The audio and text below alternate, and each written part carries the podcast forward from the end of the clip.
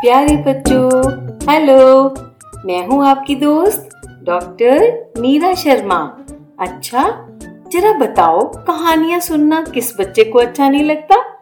ओहो, पर आज की इस इंटरनेट में उलझी हुई भाग दौड़ से भरी ज़िंदगी में कहानियाँ किससे पढ़ने का किस बच्चे के पास वक्त है? नाना, नानी के पास बैठने का भी वक्त नहीं है, मौका भी नहीं मिलता, और पढ़ाई से भी फुर्सत नहीं है। और तो और ऑनलाइन पढ़ाई करते करते मोबाइल देखते देखते, आपकी आँखें कितनी थक जाती होंगी। तो ऐसे समय में, आँखों को करो बंद और रिलैक्स करने के लिए हो जाओ सवार। मेरे साथ, मीरा की नैया में।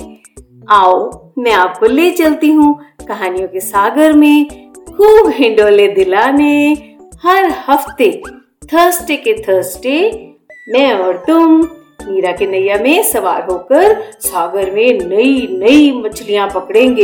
लेकिन वो मछलियाँ कौन सी होगी? हाँ हाँ हाँ कहानियों की।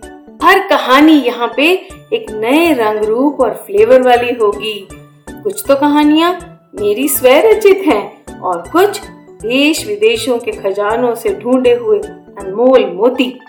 अरे, इन कहानियों के सफ़र को तो आप सदा फॉलो कीजिए। और कहाँ फॉलो करना है? स्पॉटिफाई पर एप्पल पॉडकास्ट पर जियो सावन पर गाना पर, जहाँ पर भी आप अपने पसंद के पॉडकास्ट सुनते हैं, वहीं पे आप हर वीरवार ये कहानियाँ सुन सकते हैं। दोस्तों, आप अपने सुझाव मुझे मेरे ईमेल पर ज़रूर भेजिए। मेरा ईमेल है for Neera at Gmail dot com तो फिर देर किस बात की है? चलो, जल्दी से इस वीरवार को मिलते हैं मीरा की नैया पे सैर करने को और बहुत सारी कहानियाँ नहीं नहीं नहीं, मछलियाँ। हाँ उनको ढूँढने के लिए। Bye bye